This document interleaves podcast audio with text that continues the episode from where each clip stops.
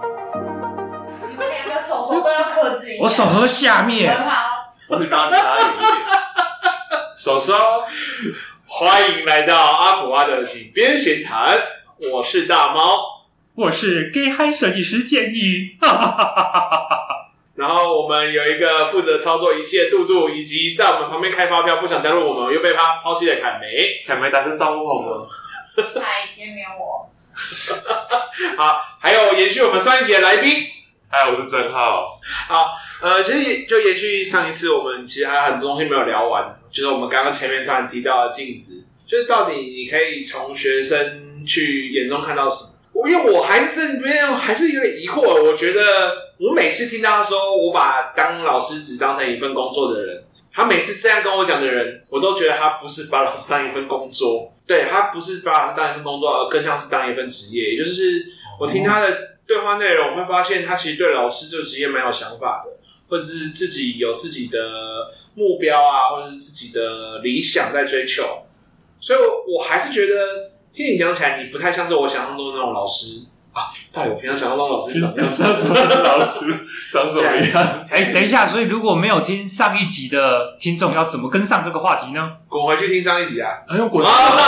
走没有啦，没有啦，反正就是呃，当然我们上一集有先聊了一部分，我们可以先听听看，然后也可以先知道呃郑浩的背景是来自于 TFT 的计划成成员员，哎，我还记得哈、然后现在在偏乡啊，在东部当国小老师。做一个老师的动作，对，然后他说这一切都是为了薪水，但我就觉得他在胡乱我，哪有人会为一个半年之后才能就职的东西，为了薪水去选这个职业，还去当，而且还这件事情还超级，也不能说吃力不讨好，应该说算我蛮哈扣的。我觉得他算是一个比较难走的道路啊，然后你觉得很难是吗？我觉得你想象听中他很难。我觉得听起来很难啊，因为对于很多人来讲，他可能会更会去选便利商店店员啊，啊？吗？为什么突然冒出这个啊选项？就是他的有上次不是建议有提到说，你也许成为一个小七店员跟成为一个老师的几率是一样，我才突然想到，哦，对，或者是反正就是所有求职网，诶、因为因为上次好像有提到就职还有一件事情是，其实我们现在职场要求都是你有实际经验，就是你有工作经验，但实际上我们刚毕业就是没有工作经验，嗯那也有很多人是靠着欺骗。那、如果我的年纪就是刚毕业，我啊连骗都骗不过，嗯那我刚我的想象是，好像小七店员比较不会有所谓一定要求你工作几年吧，因为也蛮多高职生在小七或者是全家打工。所以我们从郑浩为什么选择老师这件事情，又连接到镜子的部分是，所以我我在想说，他跟我们提到说，从学生的表现里面，他觉得学生就像一面镜子，可以看到老师自己的模样。我觉得能够讲出这句话的人，根本就不是把老师当一份工作，而是当一份职业啊。我说的是工作跟职业的差别是，我就是为了薪水，然后我就把我最低限度的义务做完，我就是考上级巅峰，就是我我进去了，然后我就可以开始摆烂。就我觉得有蛮多职业其实都是这种状况，反正我只要能够进去了，尤其是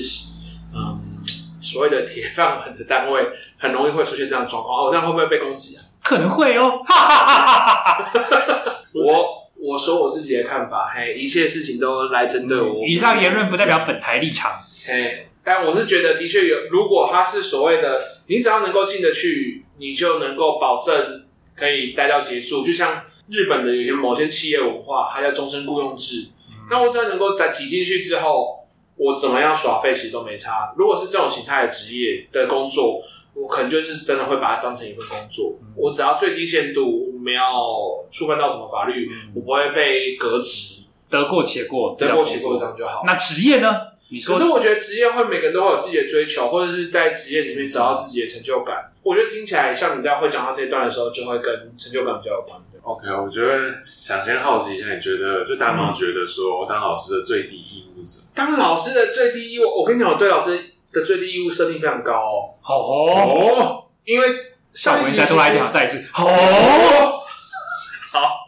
因为其实上一集我就有讲到说，我为什么我说我发誓这辈子不当老师，其实最大原因是我认定我自己没有办法达到我认定的老师该做到的义务。嗯我觉得老师要花更多时间去理解每个学生，你要为每个学生克制化他的需求。嗯嗯也就是如果今天这个学生他家庭是有问题，呃，也许是以前看那种麻辣鲜师看太多了吧，嗯就是你会有这样的想象，等于说或你者是你期待就是老师把学生绑在机车前面，然后飙车，或者是把学生从那个楼顶上推下去这样。那是麻辣教师 GTO，我说是麻辣鲜师是徐磊，哦，徐磊，那徐磊没有做这些哦。徐磊没有做这些。原来如此对我的意思是就是他会有类似所谓的用生命去感动生命这件事情。啊，那我想要的老师是这个方向，所以我认定，我觉得我没有没有办法做到这件事情，我没有资格当个老师。但我继续也要讲说，其实我国中我国中老师对我是非常好的。那我觉得他对一个当当时问题比较多的国中生，然后或者是又是单亲家庭的状况下，我觉得他真的有改变我蛮多的事情。所以到现在我还是蛮感恩我的国中老师，也是因为这个运气，我觉得他是一个真的是运或命都很好的状况下，我可以遇到我的国中老师，然后让我觉得说，哦，我对老师的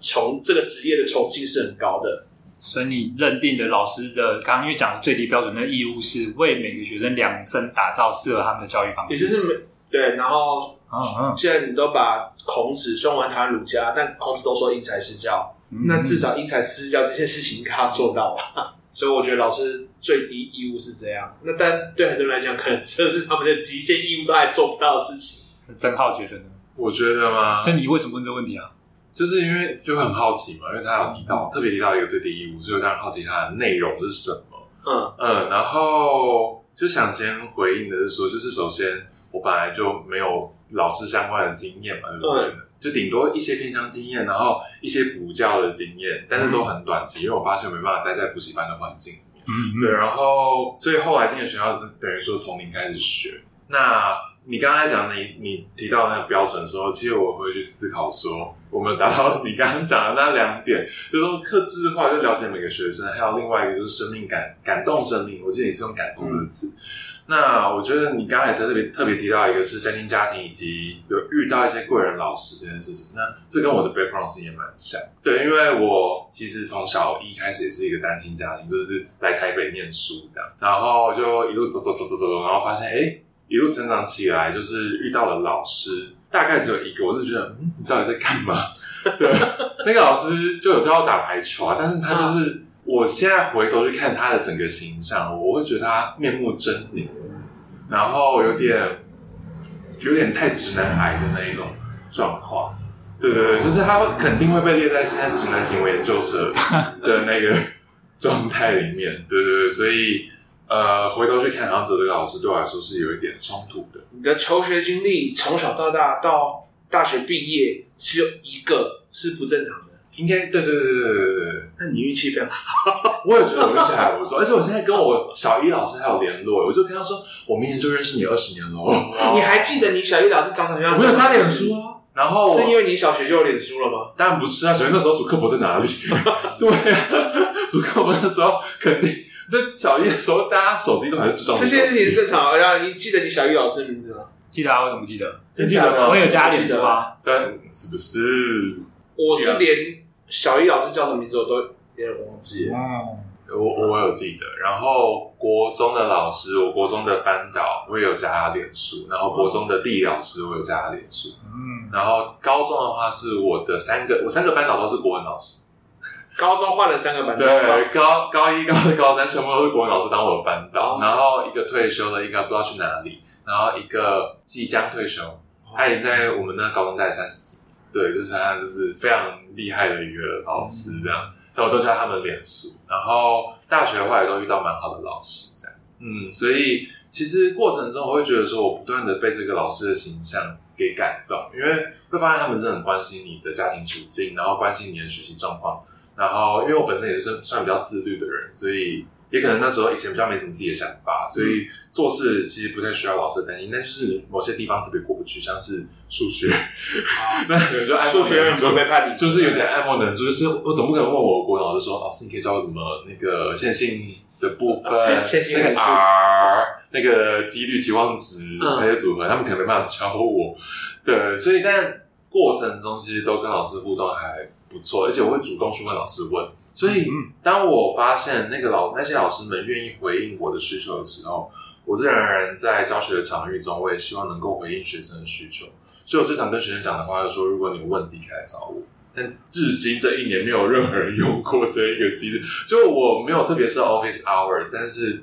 我有把那个概念引进去，可他们就是没有人来找我。嗯，嗯，算了，我们就玩没关系，因为我希望你们可以找到让自己舒服的方式。这样，小学生的有 office hour，我就说我几点到几点的时候，你可以来找我，你可以来办公室找我，然后对，但啊因为其实就就这一点，你说学生要不要问老师？呃，你刚刚说都可以来问我这个问题。我的预设大概就是百分之九十五的人大家都不会去找你，对，所以主要原因是因为本来对于小学生来讲，他问问题不是一件安全的事情，那这可能并不是你的问题，而是整个大环境，或者是有时候我们正在营造一个安全的环境的时候，有人在同时也在破坏。那我觉得这就是一个蛮可惜的情况。嗯那当然，对孩子们他们的信心就会比较低落，他们比较不敢去询问。所以我这部分我会直接跟你分享我看到一些东西啊，或者看到的经验。嗯，那不过我觉得你像你刚刚提到的老师啊，有他会特地去关心你，会去了解你的家庭状况。我觉得其实在我心目中，这已经算基本上是有达到我刚刚所谓的最低限度的。但我有时候我就觉得我好像我对自己没有那么有把握，或是在跟人接触上我没有那么有把握。所以在那个时候，就是我说我大学的时候就说我打死不当老师。 对，虽然最后后面后面发现，其实这个后天训练是有办法做到的啦。那建议你有想过要当老师这件事情吗？嗯，我不排斥啊。但我觉得我当老师最大的阻碍，跟就是我做任何其他事情相似的事情最大的阻碍一样，就是我很不会考试，不会念书，所以我你考，骗谁、啊？我想当老师，我也考不上老师啊，你不会考试，不会念书，可以考建中跟台大。啊就是运气好啊。那你那你考教检应该也可以进。不嗯 是，我跟你讲这句话实在是太伤人了。不是啊对我们这种考哎、试欸的可是等一下，我老实讲，为什么我说运气好？是因为在那个大学以下的考试，其实高比例是选择题、欸。那你出社会之后，教检很多的教检考不是选择试，它其实是，例如说是要是你进行申论的、啊，是你要哦就是论述的很多事情。那我其实选择题我还蛮会猜的、啊，所以选择题还行。但是如果是其他申论题或干嘛，我就觉得我比较选择题还蛮这怎么嗯了？然后我想说他的论述能力不是很强嘛，那怎么会觉得自己申论题？没有。可是我不会，呃，他没办法写成文字，我有，反正反正我有考试跟念书的障碍，我其实不太会念书。不太会念念书。书，不太会念书的定义是什 么？ 比如说没有办法读完一整本书啊，嗯或者是看一页的文字的时候，意识会散乱掉，然后会一直重看同一页，然后最后就会累到放弃啊。哎，这听起来很像阅读障碍会出现的状况。呃，就我自己的理解，单纯我不知道有没有到障碍的程度啦，但至少确实注意力很难集中，可能嗯确实要一些那个范畴啦，阅读障碍的对吧、范畴。需要一些辅助，或者是需要一些别的东西才比较可以完成。哦，了解。所以我觉得啦，就是以现有的教师制度，我是不可能去当老师的。但是如果我是未来这个系统有一些调整改变的话，我觉得有，我觉得我感觉我自己有适合当老师的那一块，是我确实是蛮知道怎么协助他人的。也就是说，如果把老师的工作有分成是传递知识的这个 part 的话，嗯我就不怎么擅长这个部分，因为我自己要整理那些知识，其实也是要蛮费力的。但如果把老师有加上说，例如说协助一个个体厘清他所遭遇的问题，或者是变得更有信心啊，或者是对事物做的探讨啊，那我觉得我对于我当成学生的对象做这件事情，其实是蛮可以做到的。但如果是要我做一个就是最优先的义务是给予知识这一块啊，我其实很容易做不到。我我自己反而会其实没有很在意这点，是我会觉得说，如果我可以成为一个老师，是让学生给我知识，我可以训练他们 always 能够找到知识，甚至可以反向提供给我知识，我自己觉得是好事。可是这显然不太会被一般的老师或者是教育体制认同，他们会觉得这不就是你的最低限度的义务吗？你连知识都给不了，你怎么当老师？哦，其实这部分我好像也没有很认为它一定要是所谓的最低限度。你说给知识这件事情，可是我个人认为，这确实是教育圈的共识，就是老师作为一个给知识的呃嗯那叫什么载体，是基本的功能、基本的义务。嗯，对吧？但我个人啊，我个人老师我自己心里总比较认同的是，激发学习的能力与兴趣，我觉得才是老师最基本的义务，是我个人的观点。因为我觉得反正就是说，比如说考教程这件事情，你自己到成为正式老师这一段，那其实我觉得好像还有另外一条道路可以选的，就是如果你对于教育真的很有兴趣，现在是不是有些体制外的学校是可以考量去就职的地方？有现在有很多实验教育机构，而且尤其像台北市就蛮多的。那你有考虑过这件事情吗？我之前有督导推荐给我过，但是那时候我已经进计划，所以就没有办法去。等一下，那督导是哪里督导？ ATFT 里面的领域督导，我们里面会分教学力发展督导、领导力发展督导，还有领域专长督导。神秘的组织。领域专长督导就可能会分社会科啊、自然科哦啊，那里面有一些比较擅长、有经验的老师，然后嗯在我们实习的时候会当做我们的督导，然后让我们询问，然后他会陪我每一天议课，然后重新修课程，隔天去上课，然后就去继续修、继续修。就实习那一周的时候会发生的事情，这样。嗯对对对对，就陪伴我们走过我们的实习周。那所以要像这两年计划如果结束的话，你会有这个考量吗，或者说这一这一年接触完学生之后就，我决定这辈子不当老师了。我其实上上礼拜就八月四号那一天有去台北的实验教育机构去参访，嗯那那一天就刚好碰到他们在进行他们的课程大调度的大调动的时候，就是嗯校长那一天有宣布一些事情，所以就看到他们实际上在讨论我们到底要上多少课，要怎么上，那什么什么内容要怎么整并啊，blah blah blah 的问题，因为那是一间从国小到国中都有的实验教育机构，国小到国中，对对对，所以他听起来也没有很多。啊 Grade One 到 Grade Nine，然后老师们去分配这些课程的量。对，所以我会看到实验教育的风景跟一般体制内真的差蛮多，是他们的弹性很高，但同时沟通的成本也会高。他们没办法太多因循就有机制的一个情况，所以他啊要跟们他探势索必嘛势必每年都要改一些东西，改一些东西，做一些新的尝试。我可以问一下哪一间吗？大家比掉。呃，那个哦对上上次因为我朋友问我说要不要考一下，对因对，为我我有朋友在里面当老所师以，我们第四届的校友也在里面。呃，对对对，所以就刚好有这个机会可以去参访，然后刚好遇到他们正在处哎理，是属于公立的吗？好像是我不知道算哪一个、欸，但是他一年的学费二十三万，哦，二十三万，但其实这里都还在逼掉的范围内吗。啊但其实一般啊这件事情有需要一定要比掉吗？还是他其实本来就公开二的十？三万是公开的，一般来说我们公立国小其实每一个学生每一年也是二十三万，只是政府帮你出叮咚叮咚，哦教育经费，blah blah blah 之类，像老师的薪水等等的，因为他们实验教育机构老师的薪水完全取决于学生的缴的钱，他没有政府。对啊，我我刚对对说，对所以我刚刚问的是，他是公立的还是私立的？这样算起来算私立了哦吧？其因为现在有分什么公办民营、公办公营，然后只是这里凸显一件事情是，对所以如果你选择实验教育的家长，你等于算是缴了两倍为教育付出的钱哦。不止两倍，二十三万呢、你一般没有没小学有，生意思就是对吧你本来是税的部分，你就纳二税十三万，，作为纳税税，人你税帮你想 cover，然后你现在再出二十三万，所以是两倍没有收。但如果换算成你实际支出，当然不止啊。对不对起，对对，嗯，实验教育因此变成了有钱人的玩意儿。但也有便宜的，只是他看选区。你说便宜的实验教育有像和平，那还是综合，你说方和和，时中吧，我不太确他在和定。平高中旁边有一间国小，啊。呃，国然小后但是看学区的， OK，那他们为什么便宜得起来啊？你有知道因为吗？那是公办的，公办公营嗯，嗯，公办公营，对，好像是公办公营，所以就很便宜这样。但是就变成说，有些人为了读那间实小，所以去那边买房子，所以等于但还是有钱人才能做到的事情因。为他是用筹钱的，对啊，你说要那户籍要在那边那啊边，对然后对他才对抽对签。对所以在那边举家过去就有当牛郎分汉也没办小法区和大区。那时候听校长，哎，果然还是有钱人的玩意。 那你这样去参观完，你会比较想要朝那个方向去走吗？我真的觉得我还是偏向你讲的，我没有想要走教育。哦，就是没有没有，哎、等一下，直接跳没有想要做交易，就也太快了。哦就但我是其实最近一直在想这件事，哎啊，就你说突然进真心话不的时间，想当老师跟不想当教育，你觉得你已经是不想做任何教育行业了，对不对？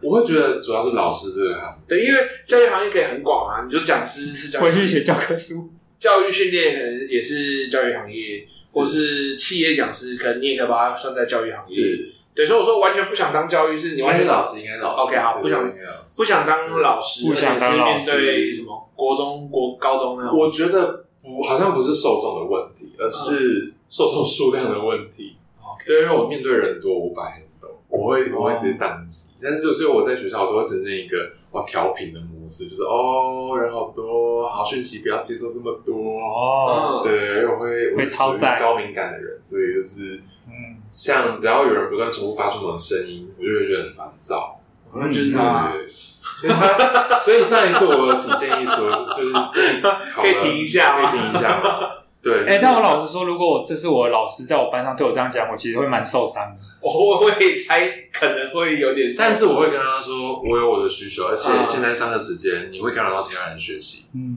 但如果你这样的需求，我可以，你想要去哪边发挥掉你的能量，就去那个地方发挥掉。 OK 对嗯那如果你要直接认为说我这样的作为会让你很受伤，那我们可能要来厘清一下，真正让你受伤的是什么？你觉得因为我这个作为让你觉得被否定吗？还是说你有什么其他的课题想要抛出来讨论 OK 对，如果是我的学生，我会这样跟他讲，因为我觉得这两个是不同的事情。我在就事论事，而且我真的被你干扰到了。嗯是嗯对我有表达我不舒服的权利，那你也可以告诉我，就是你觉得被我讲这样的话觉得不舒服，那我们再了解你的不舒服来自哪。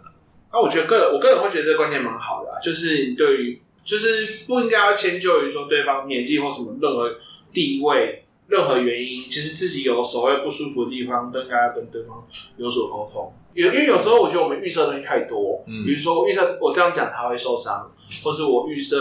怎么样会发生什么事情。我觉得更好的部分的确是我可以先表达我的需求，嗯但是可能不要忘记，就是我们会去就提醒一下听众嘛，就是同时也要去询问或核对一下对方的状态。听众对啊，我我们现在不是在录音吗？啊哦我就是说， ，OK，就像我讲到这件事情，我都会特别提醒一下，因为有时候就觉得哦，对啊，我们要表达自己的需求，可是他们就真的只听到哦要表达自己需求的部分，可是他们从来没有想过，可能其实他应该要核对别人的想法，因为有的时候不是每个人都那么主动会跟你讲话，而是说我需要一个邀请，说，哎、我想确认我刚刚这样讲话不让你受伤。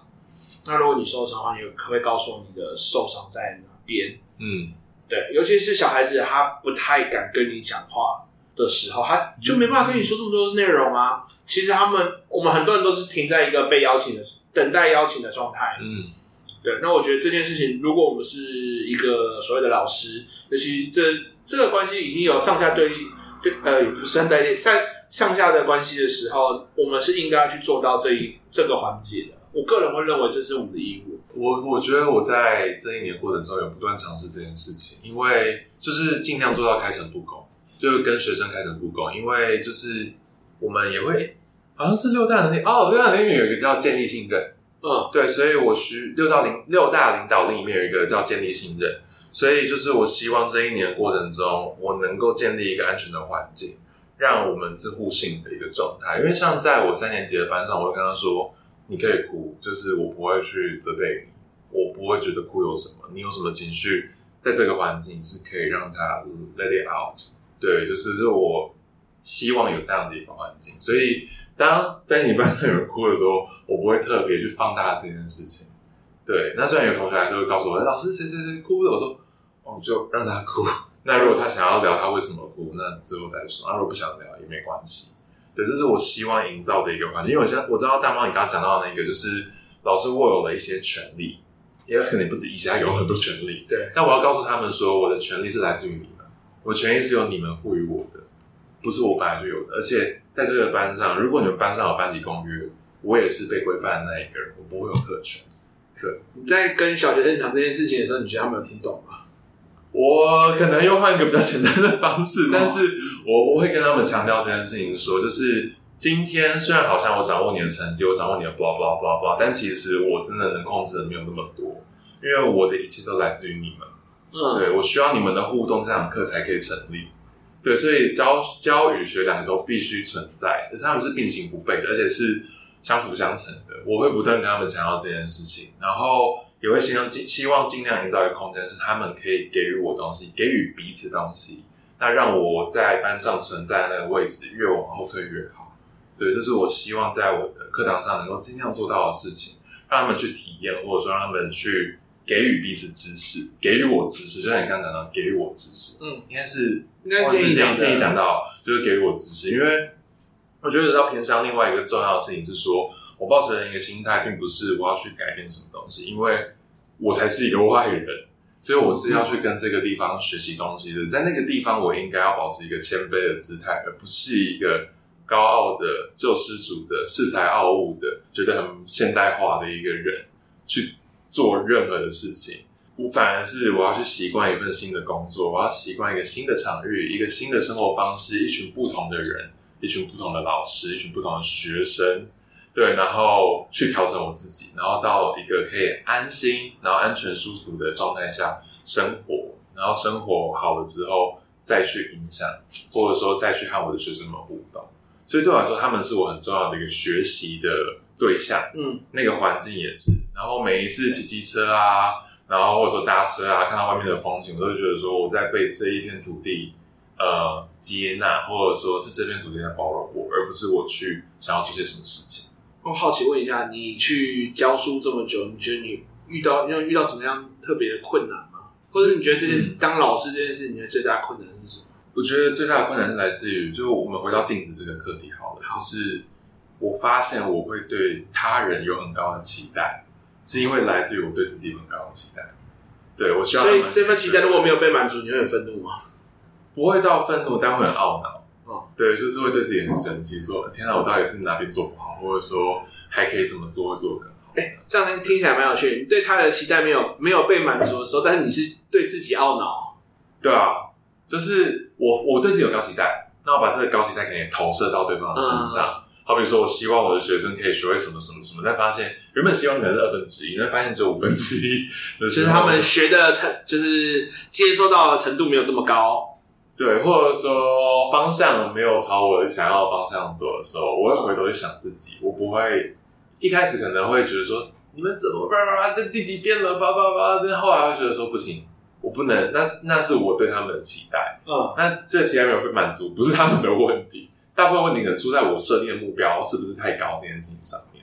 对对，所以我觉得镜子有一部分是这样，我发现哦，天哪，我对他人期待很高，对自己期待很高，那这个高期待会把我自己给逼死。对，但不能不是说不能有高期待，我们对学生本来就有高期待，但是不要因为那个落差感而感到自己很不舒服。因为其实这件事情，我觉得当个讲师也差不多啊。我们都会期待我们讲的课台下应该听得懂，然后是他们呃，就觉得自己讲也够清楚了。所以有时候你就觉得，我跟你讲已经够清楚、够够细致了，已经拆解够够零碎了，你还听不懂，你是白痴啊！好，然后结果，但是其实我自己都会提醒一件事情啊，我后来都觉得说，哦，只要有你听不懂，那一定是讲师的错，一定是老师的错，那是因为你教不好，不是他们听不懂。就是其实虽然还是会有一种感觉，常会觉得哦，天啊，我怎么听不懂？但其实我后我后来都会一直在反省，如果真正一个好的老师或者一个好的讲师，你在这一段教学的时候，应该要是所有人都可以听得懂，或者是你应该要能够因应对方的状态去调整你的教学内容，你要讲的更简单。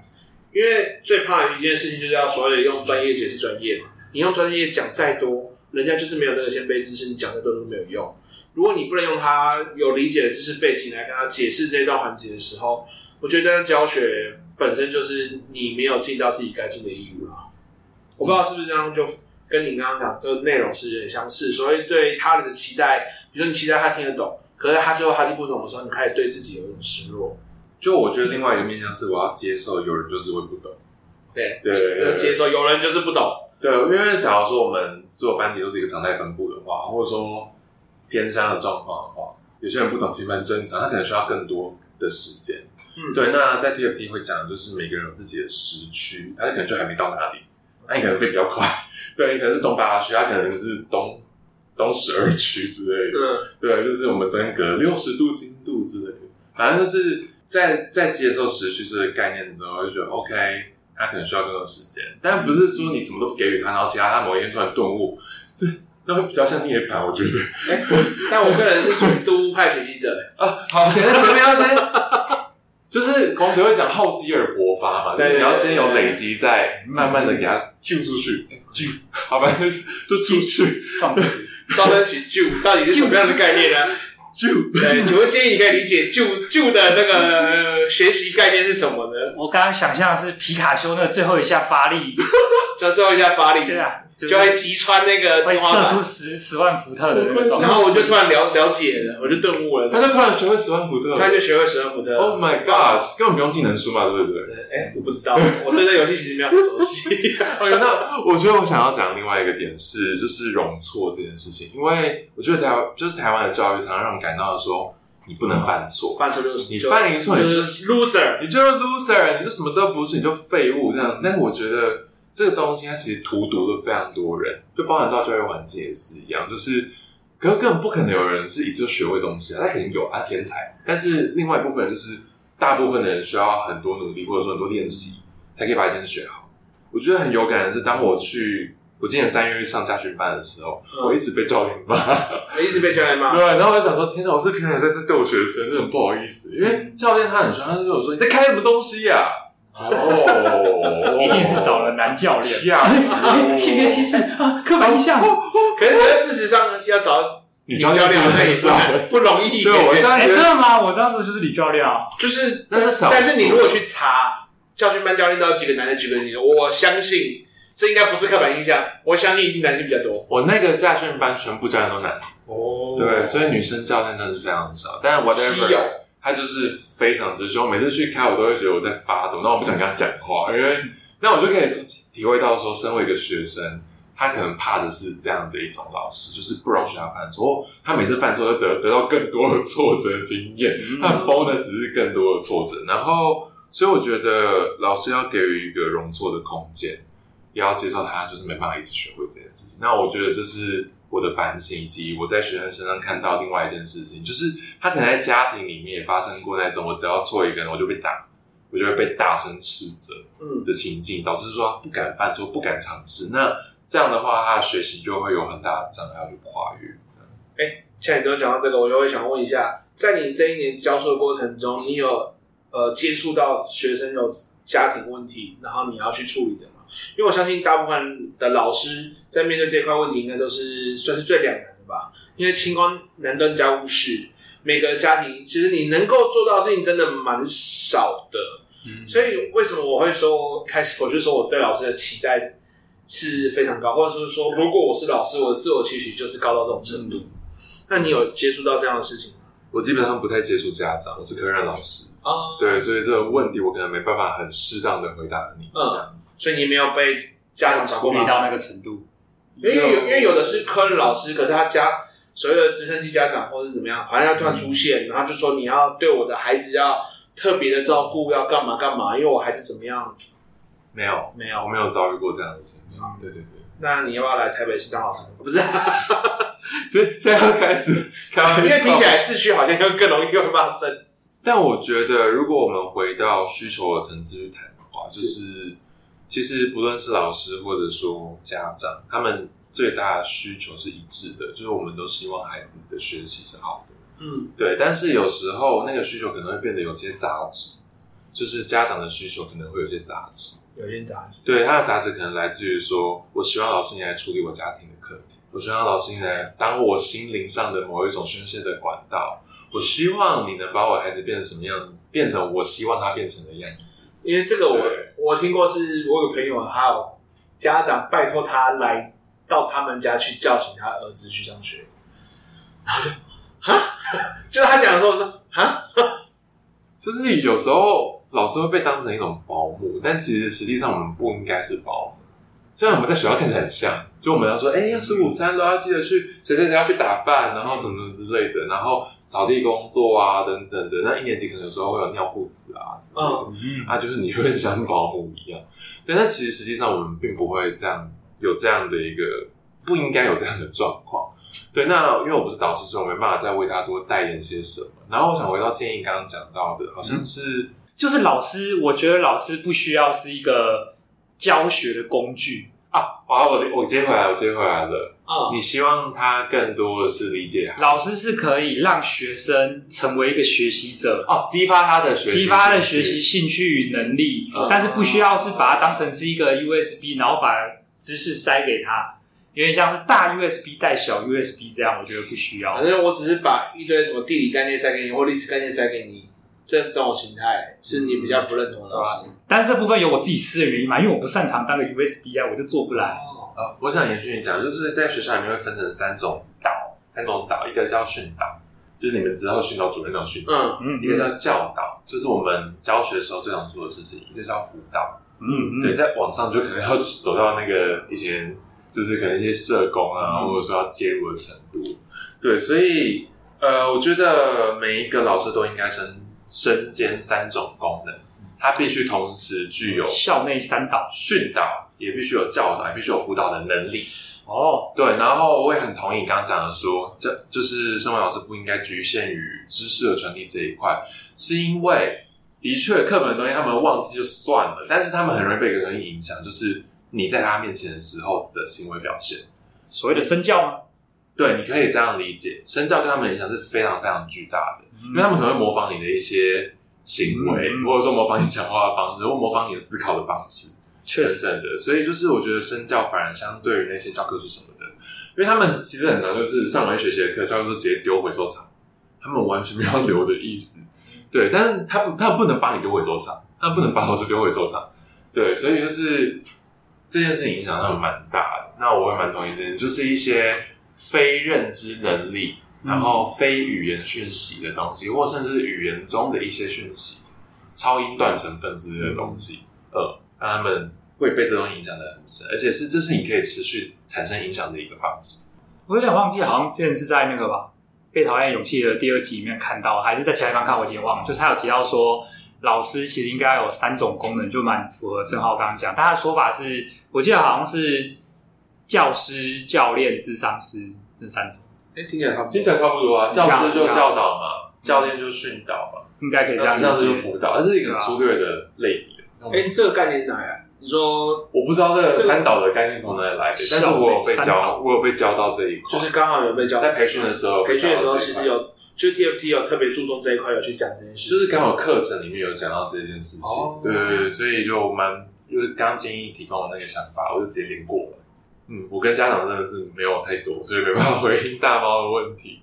嗯哎、，那你需要做行政吗？哦，行政就资源回收啊，啊，我行政是资源回收资是资资源回收是个行政，是还还是说你被资源回收去当某个东西的行政？没有没有没有没有没有没有没有，资源回收是一个行政，它的行政的概念是说，它也没有什么概念，啊就是你就每个礼拜四中午带学生去做资源回收。那通常是由学校的六年级，我们学校六年级他们要当那个小帮手，那一到五年级呢也会拿他们垃圾过来，他们要协助分类。哦，啊，我的任务就是看着他们。那我现在所以听起来很像是卫生组长下面的，在一个资源回收的，没有卫生组长这种东西，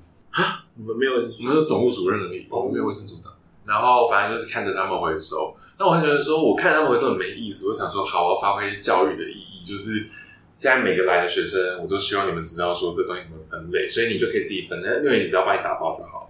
然后六年级自己也要知道怎么分类，不要再问我。对，嗯就是我希望他们可以独立作业，这是我的行政作业。那当然，我看到资源回收的时候，我常常会有一种亲切的感觉。哈，什么亲切的感觉是怎么回事？就是因为我每次经过，就是看到乐色的时候，会觉得天哪，哦好像我 什么东西啊？所以你觉得自己是个乐色，对不对？ 然后经经过一些像是乐色 桶啊，就是他台也北不是市说在啊、座的各位，基隆市的乐色 桶，基隆市有公共垃圾桶我是说基隆的各位， 在座的各位都是乐色。然后经过的时候，我就 Oh my home，就想回家的感觉，嗯因为很亲切。然后看到流浪狗的时候也是，对，我是在想说，这个人到底对自自己的内心是有多么自卑？哎内心存在的一个垃圾在场。阿甘也不算自卑，对啊，乐色也有很多种样态啊，就是多才多嗯姿，但是很卑微，多才多姿的卑微，多力这多姿的还不叫自卑 啊！这还不叫自卑啊！ 就是，但是我其实我真的觉得我跟流浪狗也是会有一些共共，鸣吗？因为我我跟它的差别唯一的差别就是说，我会用后脚站立，前脚写字，哦，但狗不会，但狗不会但狗不会，狗的四只脚都在地上，这里是认真还是有笑点？没有没有没有笑我觉得蛮认真 我蛮认真在讨论这件事情的，因为孟子不是讲嘛，人之异于禽兽者鸡兮，就差不多就那些地方嘛，就是能站立者也这样 反子。正我也不相信孟子、啊。对不对，你也不没有啊， 我我所谓不相信孟子是，其实是在史学上面，孟子跟庄子这两个人是有可能不存在的。 是是啊，就是他是被人言为轻，我讲话没人要听，所以他们自己塑造了一个新的人格，就是他是庄子就是老子的徒弟嘛，然后孟子就是孔子的徒弟嘛，然后他就用就是有点类似自己写的一你篇是说小说啊，孟子只是一场梦，而庄子也只是装的。对，真的，这句话有笑点吗？他故意用庄周梦蝶讲孟子，我知道，他刚只是开了一些谐音的玩笑，没错，就是很烂谐音梗，哈哈 所以你不要再给他哈！更多机会发出笑声了。 没有啦，重点就是在历史上，哈说翻这两个人，因为同期的人在他们出现那个时代，完全没有任何人提到他们，这在史学上几乎不太可能出现。 等等，难道真的不是他们在班上很边缘，人缘不好吗？他们真的不是但如果他们地位这么，高，这么多人愿意相信他，你说在当时完全没有人认识他，当时不相信，后来才相信呢？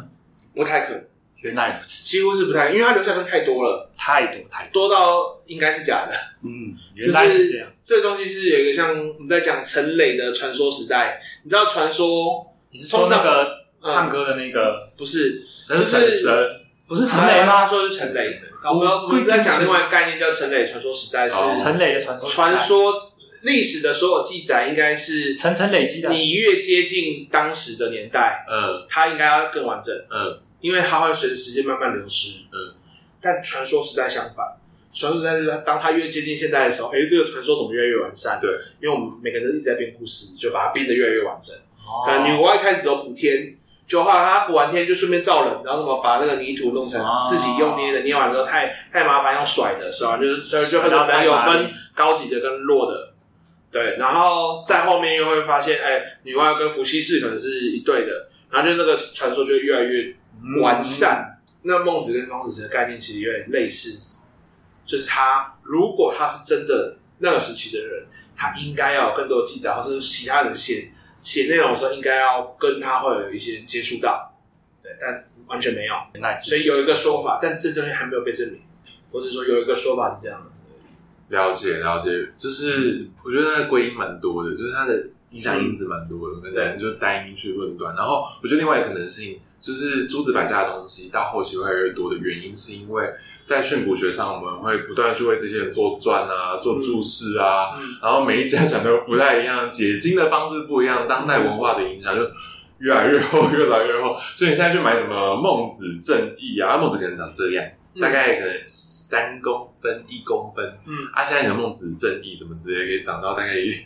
一百多 页，两百多页，就是你不断的解释那东西，它越来越厚，资料越来越多，然后每个人都想谈论它，因为是思想，所以就嗯就会变厚。好对吧，啊但你因为你说的已经是注释了，但我对对对说的是，如果对它记载它的形式越来越完善，在史学上是不不被承认，因为不可能。对啊，就是在不有一部分是史学跟文学里面非常冲突的一件事情。平常都说文史不分家，但其实这两家是冲突超多，史史家跟文学家完全有一个部分是非常冲突的，就是在刚好就是在我刚刚讲的那个环节，就是像孟子的这个争论就是这样。嗯嗯。嗯，不过为什么会讲到这里来？为什么嗯呢？我也想禽知兽道。者，好人之语禽兽对对，我跟流浪狗没有差多少。 ，OK，好，对对，对因为我们都是畜生，差别是你会用前脚写字，没错，真的还要用前脚拿筷子。那你就是高级出，哦、不是？ 哈我是高级畜生，哈哈哈哈哈！天哪！哈我是一个要买饭给自己吃的畜生，我要帮自己洗好，澡不。要再这样子。哈 我是垃圾，我是畜生，可是我是高级的。凯文有什么话想说 吗？我要去接子怡啊！哎，子怡，他说他跟介意约，但介意啊，因为我关无声的状态，以免干扰录音，真的了解，虽然外面还是有了。太多干哎，那扰。我们今天镜子聊完了，对不对？我蛮开心能够把镜子聊完。那我们需要给镜子来个结论吗？就是我会觉得，如果是要做个小结的话，就是你在教学过程中，如果你真的开诚布公或真心相对的话，你一定会在学生身上看到一些自己的一些没发现的问题，因为有东西你没照镜子看不出来嘛，对不对？嗯，像是屁股，诶屁股可以吗？不太行。好，没关系，屁股可能你要有练过瑜伽，可能可以。屁股可能要请别人看，嗯，对，镜子你看得到自己的屁股啦，OK 啦。哎就这样，对就啊往后看这可以样。可以。对，然后其实另外一部分就是，如果有跟你家庭背景相似的学生，你会自己其实私心有一个期望说，他不要走我以前走过的路， OK，对，嗯就不希望冤枉的事来发生，或者说遗憾的事情在发生，让他可以走的稍微轻松一点，但不是没有挑战，嗯对，而是那个挑战是稍微合理一点，嗯大概是这样。 ，OK，好了。感谢我们的 这一次的参与者郑浩，就是参与我们这次录音哦。哎顺便讲完，就要说他上一次其实还想提这个关于学生就是老师的一面镜镜子，嗯，嗯，是应该算老师的镜子嘛？禁止。对对的这个概念，然后想跟大家分享一下。那我们井边闲谈就到这边结束，结束那大家再见喽！我哎、我是大猫，耶、我是 gay 嗨设计师建议，我是真好，还有嘟嘟人凯 梅，哈哈哈哈哈哈，拜拜。一定要这样做结吗？